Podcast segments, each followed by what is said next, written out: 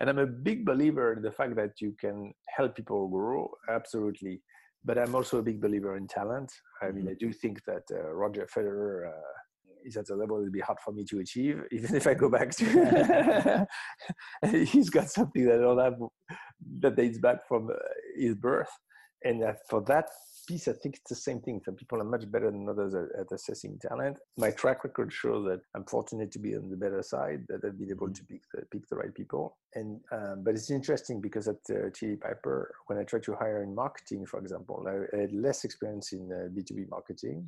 I just never had done it before. So in spite of my self-professed talent, I struggled to find the right people. Hey, it's Matt, and this is Pass the Secret Sauce.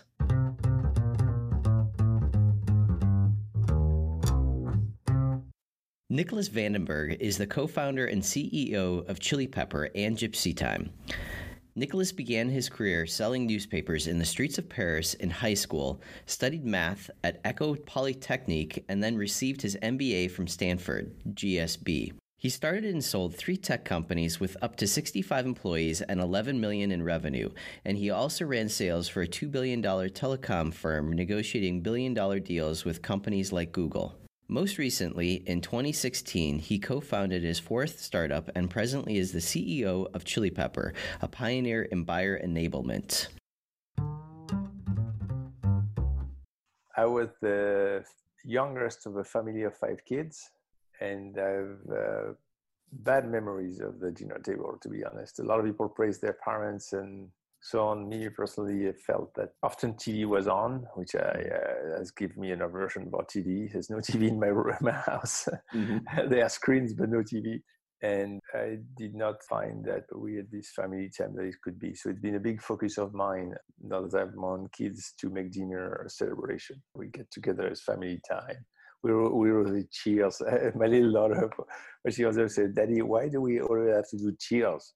And you know, I think you know, uh, some people are religious; they thank the Lord. Uh, this is not my case, so I think we're going to start by uh, being uh, grateful that uh, we're together in this dinner. That's great. So, yeah.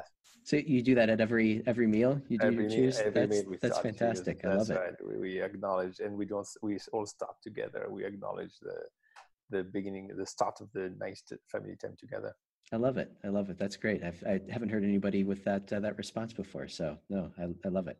So when you were growing up, would you say that you were exposed to entrepreneurialism? Did you have companies that you started, or I don't even want to call it companies, but were you the kid that started the lemonade stand or selling candy or anything like that? That you know, as you were growing up. I wasn't. I grew up in Marseille, in the south of France, and I think if I had put a lemonade stand uh, out in the street, people would have shot me. I don't know. it's just not something people did. So I, I had no uh, clue uh, about entrepreneurship. Marseille is uh, not a town where there's a lot of uh, tech. It's a port with a lot of more traditional industries.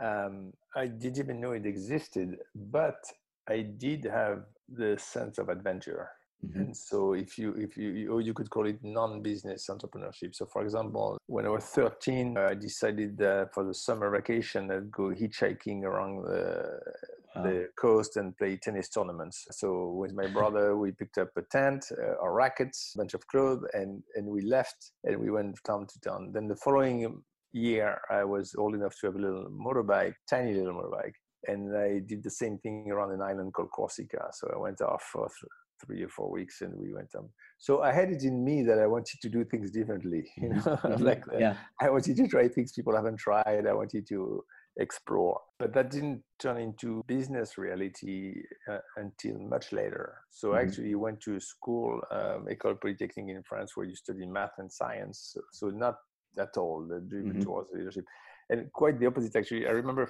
when I graduated from Ecole Polytechnique, somebody said uh, it would be crazy to start your company now that you've done Ecole Polytechnique because the career path open to you as so attractive that it makes no sense for you to take a mm-hmm. risk like that. I didn't know better anyway, so I just continued my path. And what happened is that uh, in the mid 90s, I decided that I wanted to travel. So obviously, I love traveling, and um, and I thought, uh, but I don't want just to travel for vacation. I want to move to other countries.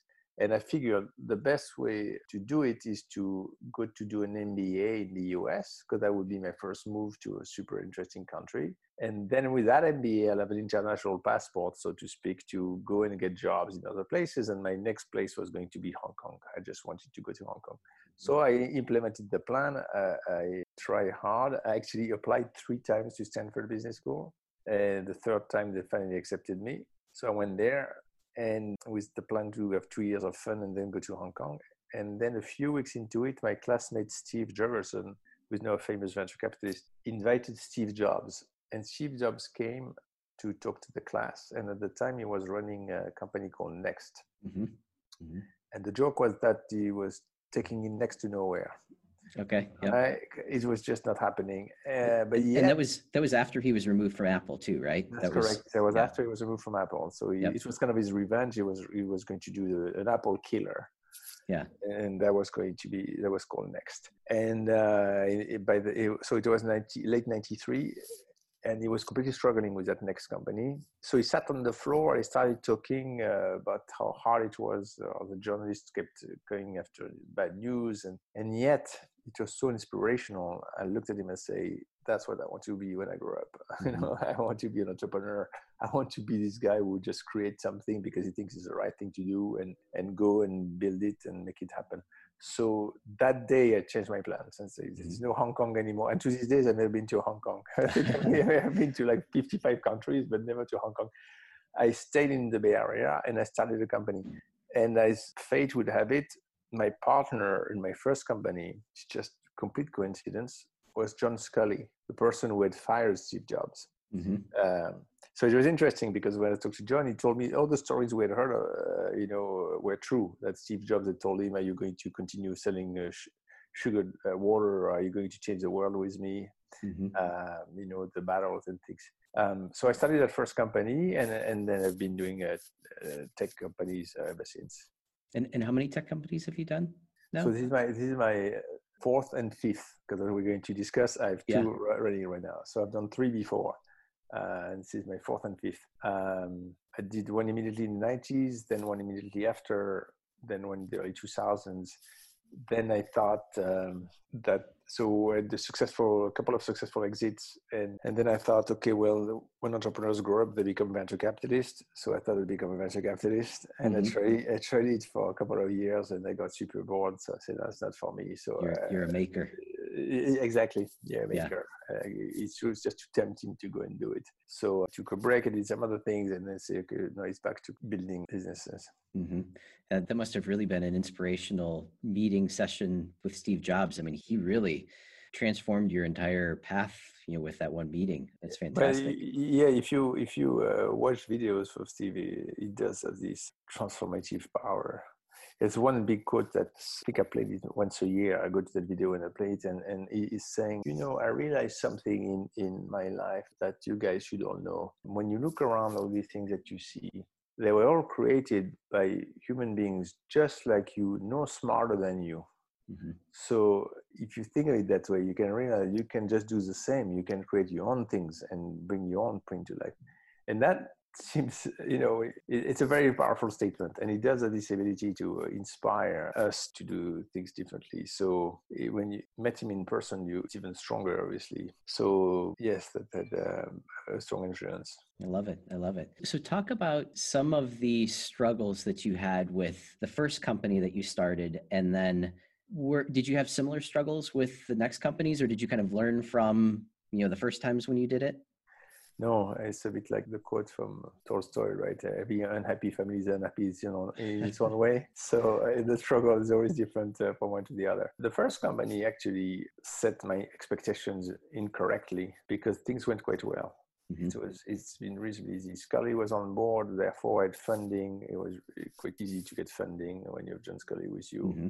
We built a product. It was uh, Photoshop for Dummies at the time in the mid 90s. So if you think uh, Instagram before phones existed, so Instagram on a PC. And we, of course, it was hard to build the product. And there, I remember times when I thought this is full of bugs. We're never going to get a product without bugs. It's important. Like it felt that it was not going to happen. But these were operational struggle. When we were ready with the product, I quickly uh, found that we would deal with hardware vendors. We would bundle our software with their device. Okay. And that turned out to be a big market. And they were very keen on doing it. So the selling was easy. They, my number one customer was Epson, the printer manufacturer. Mm-hmm. But I also had Compaq, HP, Lexmark, Canon, all the top guys. And when we do deals, a deal would be typically half a million dollar we signed, and then next thing we'd get royalties for half a million dollars. Mm-hmm. So we did six million in revenue the first year, wow. and I closed all the first uh, deals. The second year, one day my controller called me and said, "Have you have we uh, raised money?" I said, "No, we haven't raised money." Why, why do you say that?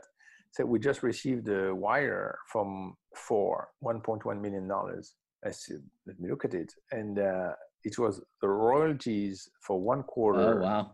For East Asia, Epson East Asia, they built this printer that sold like hotcakes. Every with uh, the time it was uh, about a than a dollar per printer. They sold 1.1 million printers. We had 1.1 million dollars and that was like this magic of, the, of these OEM deals. So then we got an offer from a software company to buy us for $60 million. I was, mm. you know, I was two years in existence. And Sculley said no. He said, mm. we can sell it for more. And at that time, what happened is that, so to answer your question, there was not much of a struggle. I mean, yes, mm. we had bugs and things, but things went really easily. So at that time, I thought, you know what? I'm a minority holder because with this um, Sculley, me, a couple of a few other people in this company, I've done it once. I know how to do it.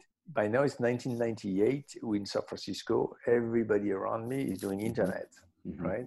And and me, I'm, I'm printing CDs to put in boxes to sell at Walmart. And I'm thinking it's a bit antiquated. You know, I, I need to move on. So I, I did a deal where I sold my shares. So basically, we didn't sell the company. I sold my shares. I took my money and I started a company, an internet company. And I decided to go after e-commerce, uh, e-commerce enable, so B2B, just the opportunity I saw to commerce enable all these companies that were raising money.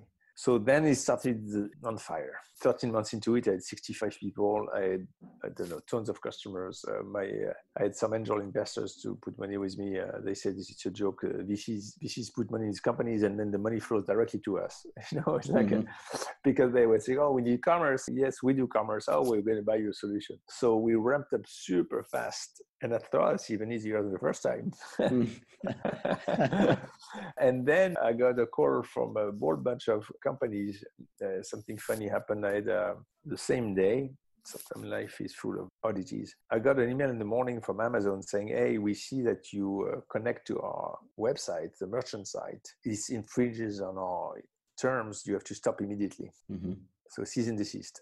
In the afternoon, I get an email from Amazon Corporate Development hey, we love what you do. We'd like you to come to Seattle to talk to us. so, so basically what I was doing was aggregating e-commerce and it was really good, a good idea for the corporate development people, but less for the merchant side where mm-hmm. we were, we were. So I did fly to Seattle. I also drove down to Mountain View to meet Yahoo. Mm-hmm. I crossed the street in San Francisco to meet CNET. Everybody wanted to buy my company. Mm-hmm. Finally, CNET came through. They made an offer for 60 million. I said yes. I had 72% of the company, mm-hmm. and the deal didn't close. Mm. The dot bomb happened. And mm-hmm. then, you know, it was 2001. Uh, everything collapsed. They, the thing were not binding yet, and everybody disappeared. So then mm-hmm. I had to lay off half the company on a single day. Wow. Yeah. So, uh, you know, each company has its own struggle. So that was yeah. one of them. Single day of Friday, the funding had dried out. Uh, my, com- my customers were going under one after the other. Mm-hmm, mm-hmm. So the, and then finally I sold that company to Microsoft, and Microsoft played it really well. Where they waited and waited, as I could see, I was like the price kept going down. Yeah, yep. yeah. So that was super painful. Like uh, we went from 65 in the end, and my, at the end when Microsoft finally bought the company, uh, it was 16 of us. Okay. So that was a very tough experience, but the struggle was at the end. You know, usually you get the struggle at the beginning. Uh, mm-hmm. you, Mm-hmm. Then next I did a biometrics company a bit later because somebody had invented the technology. And that one uh, said, you know what, this time I'm not going to miss the exit. So we went from incorporation to exit in 13 months. Wow. It was a very strong technology. My partner uh, was the inventor. As soon as it worked, I went to the Department of Homeland Security. I said, You've got this amazing technology. The guy says, Who are you? I said, We're a startup. Okay, well, you should uh, talk to this big company. He called the CEO. He said, You should talk to this startup. The CEO got the message. Our technology was amazing. He made a deal. He said, Look, we make a deal. You get a few million dollars. And then if we close the deal with DHS, then you get uh, twice mm-hmm. as much again. Mm-hmm. And uh, so let's do it. And that's what happened. We got the deal and then we closed the deal with DHS. So the technology that my partner had invented is now used to process every passport and visa application. So oh, wow. you, you, know when you go to the, I mean, of course it has evolved. Yeah, yeah. When you come back from the border, um, you look at the camera and boom, it recognizes you. Yeah, uh, that's our technology. That's that's our technology was the that's a more recent version, uh, the evolution of our, of our technologies that we did with uh, the company. So that was super satisfying, right? System and that's when I started to become VC. Mm-hmm. And then I did some other things also with a chip on my shoulder that I had not reached the level in tennis. You know, I mentioned I two in tennis that mm-hmm. I thought that was worth. So at, at age uh, 40 or something, I decided to go back uh, and play tennis. Okay. and improve my game.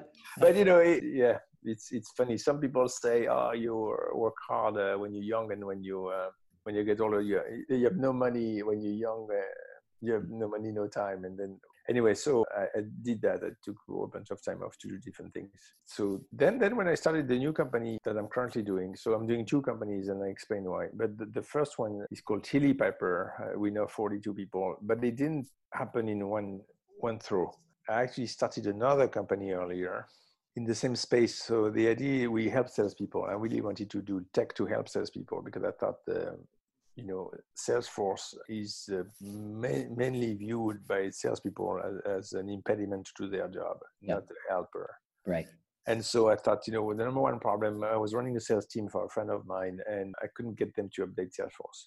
So I thought, okay, I'm going to build an intelligent system that goes into their email, contacts, phone, find the information and update Salesforce automatically. So I started a company to do that, and I was very excited. Uh, I built the solution. Then I found that a company in Israel had the same idea. Mm-hmm. And then a company in San Francisco had the same idea.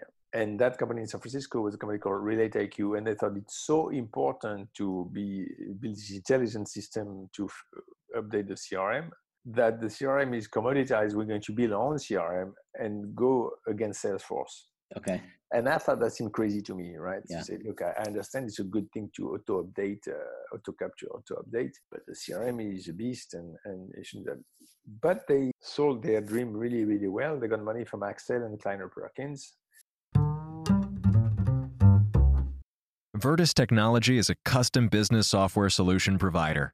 Are you tired of manual entry into an old system that creates more work than it helps?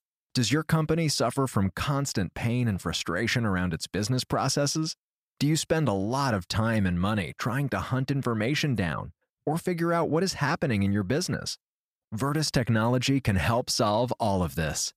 We evaluate your current processes and then create custom software or mobile apps to automate and streamline your business process, eliminating a lot of those pains and frustrations.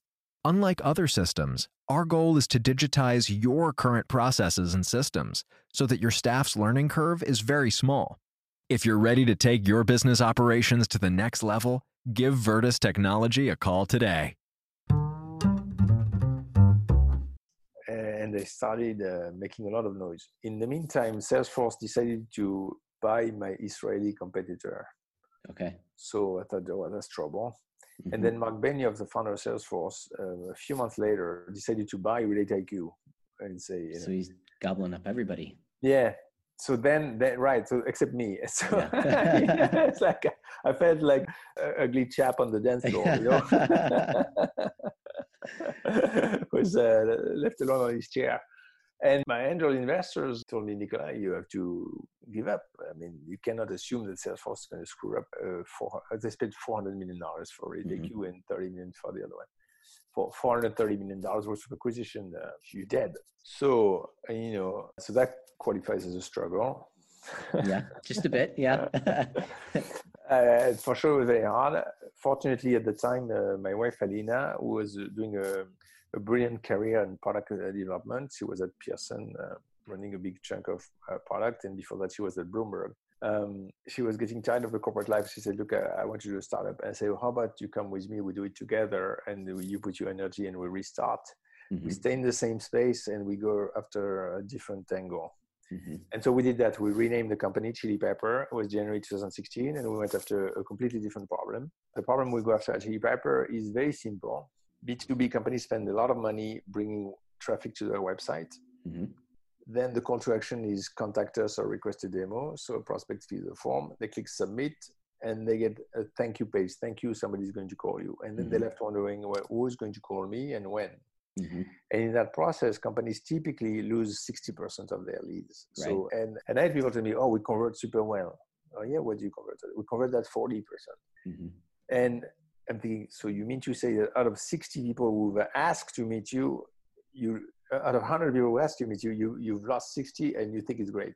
Yeah. Uh, and the reason why I thought it's great, because it seems insane, is because they're called that process inbound and there's an outbound process. In the outbound process, you reach out to 100 people, and you're lucky if you have two. Yep, meetings, exactly. Right? Yep. So 40 seems so good, and and it's amazing. It's a big lesson of life is we human beings work with reference points with mm-hmm. relative. So 40 is great because the alternative is two percent. Exactly. But and therefore you don't touch it. So we decided to engineer a solution for this problem. It was actually technically challenging to integrate with that form. And but what we do is that when the form is submitted in real time, we take the data, we qualify the prospect, make sure it's a qualified prospect. We find the rep who should be in handling that prospect. We dial the rep, we dial the prospect, they in contact. Or we retrieve the calendar, we bring it to booking, and they can book. We launched it, we did an A B test with a company, a, a prospect. They found that we doubled the conversion rates. Wow. Right? So typically they go from 40 to 80. Mm-hmm. And that got us in business. So from there, then we just had to educate the market that the old way of doing things is nonsensical and that you go there. So that was our second attempt to to take off. I do feel that startups are like airplanes. You know, eventually you feel you feel you're getting some lift, and then boom, you take off. So this not taken off. We have 40 people. We bootstrapped actually, so we we went uh, did annual deal up front and we keep growing. Now we're going to extend to other products. Uh, you know, it's a, it's a different world when you have 40 people and you have mm-hmm. resources to do different things. But in the meantime, when we were in the middle, or more recently, of, in the middle of this growth, I found myself frustrated in a way that I was not as productive as I should be. Mm-hmm. And the symptom was that I captured everything I had to do in a to-do list, and my to-do list was diverging. Mm-hmm. So by that I mean I wasn't catching up with it, you yeah, know. So there's more and more, uh, more uh, life of its own when it, when it increases. And so I figured, okay, there's got to be a way to do that better. And that's the thing. Maybe that's the nature of the people who are tempted by entrepreneurship is that whenever they see a problem, they think they should solve it, right? Mm-hmm. They, they don't wish somebody would solve it. They think we should solve it. So that's what happened. I said, I'm going to solve that problem. I had a super smart engineer with me who was an intern. Mm-hmm. Um, he had done an internship at Facebook uh, AI, and he was interning with us at Chili Piper. I said, "How about we start a company together and we solve that problem?" So it's called the company called Gipsy Time. It's a play because my wife Alina is Romanian and tease her that she's a gypsy, mm-hmm. and we're trying to do a new twist on to-do list by focusing it on achieving, so getting things done. Not only uh, listing the task you have to do, but actually doing the task you have to do. Okay. And so we have already uh, we have a live version right now that we released very recently, where the first step we do in helping you achieve your work is the ability to close all the tabs and close Slack mm-hmm. uh, automatically. So you say, I'm going to focus. We close all the tabs. We don't let you reopen you, or we do let you, but we say, Are you sure you want to open a new tab? We put you on on uh, pause in Slack with you know block notifications and and you can focus. So that's the first step is to help uh, people focus. So that has turned out to be working really well for me. Like I can just close the task and focus, and then it reopens my tab and then yeah. restart. So that's a great, it. yeah, it's a great great thing. And we have other uh, ideas on what other problems people, why people don't get to their tasks. yeah how we could help them get to that task so we're experimenting but it's a very interesting step because i would say that plane hasn't taken off yet right Okay. That- we're still on the tarmac and uh, and we it's getting there yeah well we have our seatbelt on meaning we're Might- ready yeah might, might have mechanical issues yet still right you so know far, we're listening to the noise. Yeah, that's right. Yeah, it seems okay. We we're not getting signals from traffic control yet. They- Yeah. They're not they're not giving us clear signal that uh, we we ready for the pathway. So it's a very interesting situation because it, it, it reminds me, uh, you know, of the the struggle that it can be basically to establish product market fit. Mhm. With Chili Piper, the first one when we when they first started and did this automatic capture, um, it was a hypothesis that that would be. But I had the problem, and that other people Mhm. would find it helpful, and it turned out to be correct. Like Yeah. It's just a smarter way to do it. The second one, when we that form very clearly confirmed, right? We the you had the measure, which is conversion rate, and you double the conversion rate. Mhm. So we can go to market and say, listen, are you interested in getting twice as much pipeline from the same dollar spent on marketing? The answer is likely to be yes. yeah exactly And you get it. sale there there Yeah. Whereas it with Gipsy Time, uh, I say, hey, we're going to help you do your task. Uh, is that helpful? That's much more subjective, yeah right? It's like, uh, yes, it's helped me to block my, uh, to close my tabs. No, it doesn't help me so much. I like it, I don't like it. So it's a very interesting project from that respect because it's uh, very much user experience driven. So we're trying to find little details that make it a better alternative to the currencies alternatives. Right? That's a key thing. We have a segment of people where the busy people they have a goal which is to get things done, and we're trying to give them a better alternative. But it's a very subtle thing because everybody is at their own evaluation of what's a good alternative. If it's again the inbound say, look, it converts twice as much, it's not your own evaluation, it's what it is. But if it's how you how productive you are at the end of the day, then there's a lot of subjectivity in how, how you've done it. So we're in the middle of that, and it's a fascinating project. I think uh, you know it's uh, Marc Andreessen from Andreessen Horowitz said, you know, the, there's only one problem with startups is product market fit, right? If you have it, uh, and so that's we're in the middle of that, that product market fit. I can see often people think, what does it take to be an entrepreneur? An entrepreneur, and, that, and there's no question that people like me. A lot of people like me are more um, independent. They want to be independent, so I drive them to to to make their own path yeah, that's right. To endorse that idea, but that doesn't make us successful, right? Yeah. To do, you want to do your own thing. That that's not. Uh, it's like saying, uh, "I want to be Mozart," right? I, I love music. I want to be Mozart. What does it get you to try the piano, but not to be Mozart, right? Mhm. Uh, and entrepreneurship, the key is to be able to do product market fit. And so the attraction to be on your own is great, but then you have to have the that talent or that skills to do product market fit. And so that's the number one thing. Often, uh, you know, when I hear people say, "I really want to start my own company," I really want to start my own company. I say, well, there, there is a core skill and talent, which is to be able to establish, find something that does product market fit. And unfortunately, you won't know if you have it until you try. So, so yeah it's absolutely true yeah, and that, that's actually funny that you mentioned that because I was actually going to ask you what what is one of the common issues that you see other entrepreneurs making, and that makes perfect sense. You know, they don't get a product market fit there. Yeah, so Um, you, you hear people, uh, it happens very often. They say, Hey, I'm an entrepreneur.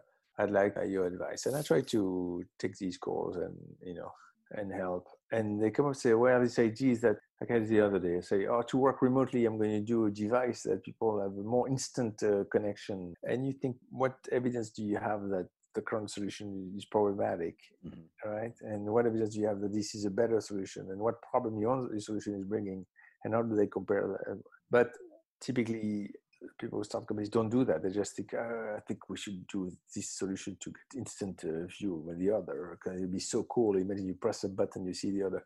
That doesn't. Uh, that's not how it works, right? It's not uh, what's cool. Uh, you have to think through what is the goal that they uh, you're trying to serve, and what are the alter- current alternatives, and what are the problems with the current alternatives, and how is your solution solving these problems and not creating new problems and that whole process is actually you think that everybody can do it it's like simple you just uh, have to think uh, am i doing something better but it doesn't work that way there's some people will get it if you take bezos the guy uh, picks a space he just finds the problem is that space and the solution for that space right so it's, it's, it's the reason why he's the richest man in the world is that he he has this talent of product market fit uh, in my opinion, even more than Steve Jobs, because Steve Jobs invented beautiful devices, but uh, he didn't solve as many problems as uh, Bezos is solving. Yeah, yeah, no, he's he's uh, he's a machine for sure. Yeah. So, so it sounds like a lot of your success has been focused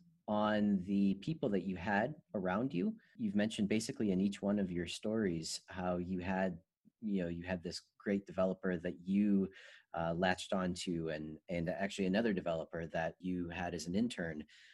Uh, do you have any quick techniques that you might be able to share for attracting that talent? Is that is that kind of what you were doing? Did you were you actually the ones, or were you actually involved in in selecting who was going to work on your projects? And then once they were there, you know, how did you say, yeah, this guy's got it. This is great. So yes, I, I was the one i was involved to get somebody in the project and every time was different. It's, it's true what you pointed out. My second company, I didn't mention it, but I had uh, another intern who became my CTO because he was so talented and it was it was the core core partner. So you're you're right. Every time there, there was a, a, co-founder with a particular talent. So was, was that just a spark maybe that, that you had with well, them? I'll tell you, you, you could think that it's something needed when you start something uh, there's a lot of data showing that starting a, a, company on your own is very hard and, and you you the odds of success are much higher if you are two or three and then above three the other way around is start mm-hmm. big executive so having somebody else who think and but but your question which is uh, is there a technique to identify the other person and another technique to keep them on board unfortunately i don't think there is a technique i think I've observed in, in my career that uh, some people are better than others at assessing people. Mm-hmm. For me, there's no question. For example, Steve Jobs, he, he could assess people very, he, was surrounded with very strong people because he could assess who was strong, who was not. And I found uh, the opposite. I found m- many times uh, people who have climbed the ladder in the corporate world have not needed that talent to succeed. So you can be senior vice president at IBM and never uh, proven that you're good at picking the right people, at assessing yeah. people, because you can climb the that. As a result, those who try to become entrepreneurs or, or just become uh, one of the key executives in startups, they fail because the in a startup is completely critical. You cannot mm-hmm. carry an army of uh, of people uh, to help you do the job and I have to conclude that it's a talent that some people have and some people don't have. Mm-hmm. And yes, you can. And this one is very hard. I don't know how to improve it. I mean, uh, how to uh, assess people. I'm a big believer. I, I read the book called by, by, Carol Dweck. I think it's called The Growth Mindset. That's right, The Growth okay. Mindset. Yep. Yep. The whole idea that uh, we shouldn't have this idea of talent. Everybody can learn everything. You can help. And I'm a big believer in the fact that you can um, help people grow. Absolutely but I'm also a big believer in talent. I mean, mm-hmm. I do think that uh, Roger Federer uh, is at a level it'll be hard for me to achieve, even if I go back to. he's got something that I don't have that dates back from uh, his birth, and that for that piece, I think it's the same thing. Some people are much better than others at, assessing talent. My track record shows that I'm fortunate to be on the better side, that I've been able mm-hmm. to pick the, pick the right people. And um, but it's interesting because at uh, Chili Piper, when I tried to hire in marketing, for example, I, had less experience in uh, B2B marketing. I just never had done it before. So in spite of my self-professed talent, I struggled to find the right people. Mm-hmm. It took me several tries. But at least I knew when I failed, I knew. So you, you I didn't have the illusion that they're the right person. I, I, put the person on a job and I can assess that he, he's not, uh, he or she is not uh, doing the right thing. So it's, it's, it's, difficult, but I do think it's a talent. So that's the first part of your question. The second part is how do you get them interested or excited? And I think there are two things. So if the project itself is exciting, I think most people, uh, and you know, uh, find it that the number one reason why they would do something. If you if you if you come on board with me and I'm telling you we're going to reinvent the to-do list and do something so much better, and you start working on it, it's likely that you get excited and look for look for it. So the if you have a good project, then it's likely that the people will come uh, on board. And then there's this additional personal twist, right? That you people enjoy working with you, and mm-hmm. so that I pay a lot of attention to is something that helps me that uh, I, love, I, love, people and I love uh, developing people. So I think people sense it. Right? Mm-hmm. I remember I have a friend who started a company and he said, you know, the business is booming, it's great, I'm happy. There's only one thing that I don't like is I have to deal with all these employees. Oh, I wow. hate it, right? Yeah. And he says, I get in the elevator in the morning and boom, there are a bunch of them and I think, what am I going to tell them? So they are, we're not all the same. There are some people who, who dread these relationships and obviously it makes it harder uh, for them to attract uh, and keep talent. Me, I'm the opposite. I meet people. If I meet people in the elevator, I would actually press the button Engage, to, yeah. to, the top floor to have more time in the elevator. So um, I think people people do that. But for sure, um, as soon as you start having people, you want to whether you enjoy it or not, you have to have a goal of developing your people yeah mm-hmm. and because they'll, they'll feel it you have to be thinking i'm here to help them grow professionally that's kind of our contract. You know they come and, and give their energy to the company and the contract is that they progress they, they improve because that's the number one motive the two things that matter um, in the research on job motivation is uh, autonomy so not being micromanaged and and progress the ability mm-hmm. to uh, progress. So you you have to provide these two things and whether you like people or not you uh, it has to be part of the thing. So that's a long answer to your question on how to find the right people and then motivate them to continue I love it. I love it. Yeah, this this has been fantastic, Nicolas. Uh, if people want to get on, in touch with you or learn more about your products, what would you say is the best way? Well, I do want a lot of people to come try Gipsy Time and give us feedback, right? Because uh, this is uh, we we entrepreneurs should have solidarity in helping each other. Mm-hmm. I, mentioned. So right now, we're in this product market fit research stage, and it's very helpful for us to have people try your product and say we like it. So the, the app is called Gipsy Time Gypsy is a tricky word because there are many spelling with E and I and Y, okay. right? Uh, yeah. So I went to Shakespeare and it's spelled G I P S Y, G I P S Y, Gipsy, gipsytime.com. It's a super three three click uh, sign up and uh, and try your, your activity list uh, and send me my feedback. I'm uh, Nicolas, and I C O L A S at gipsytime.com, and I really look forward to hearing from a lot of people. Excellent. Excellent. I appreciate it. Thanks, Nicolas. Sure. Thank you. Thanks for listening. And remember, pass the secret sauce.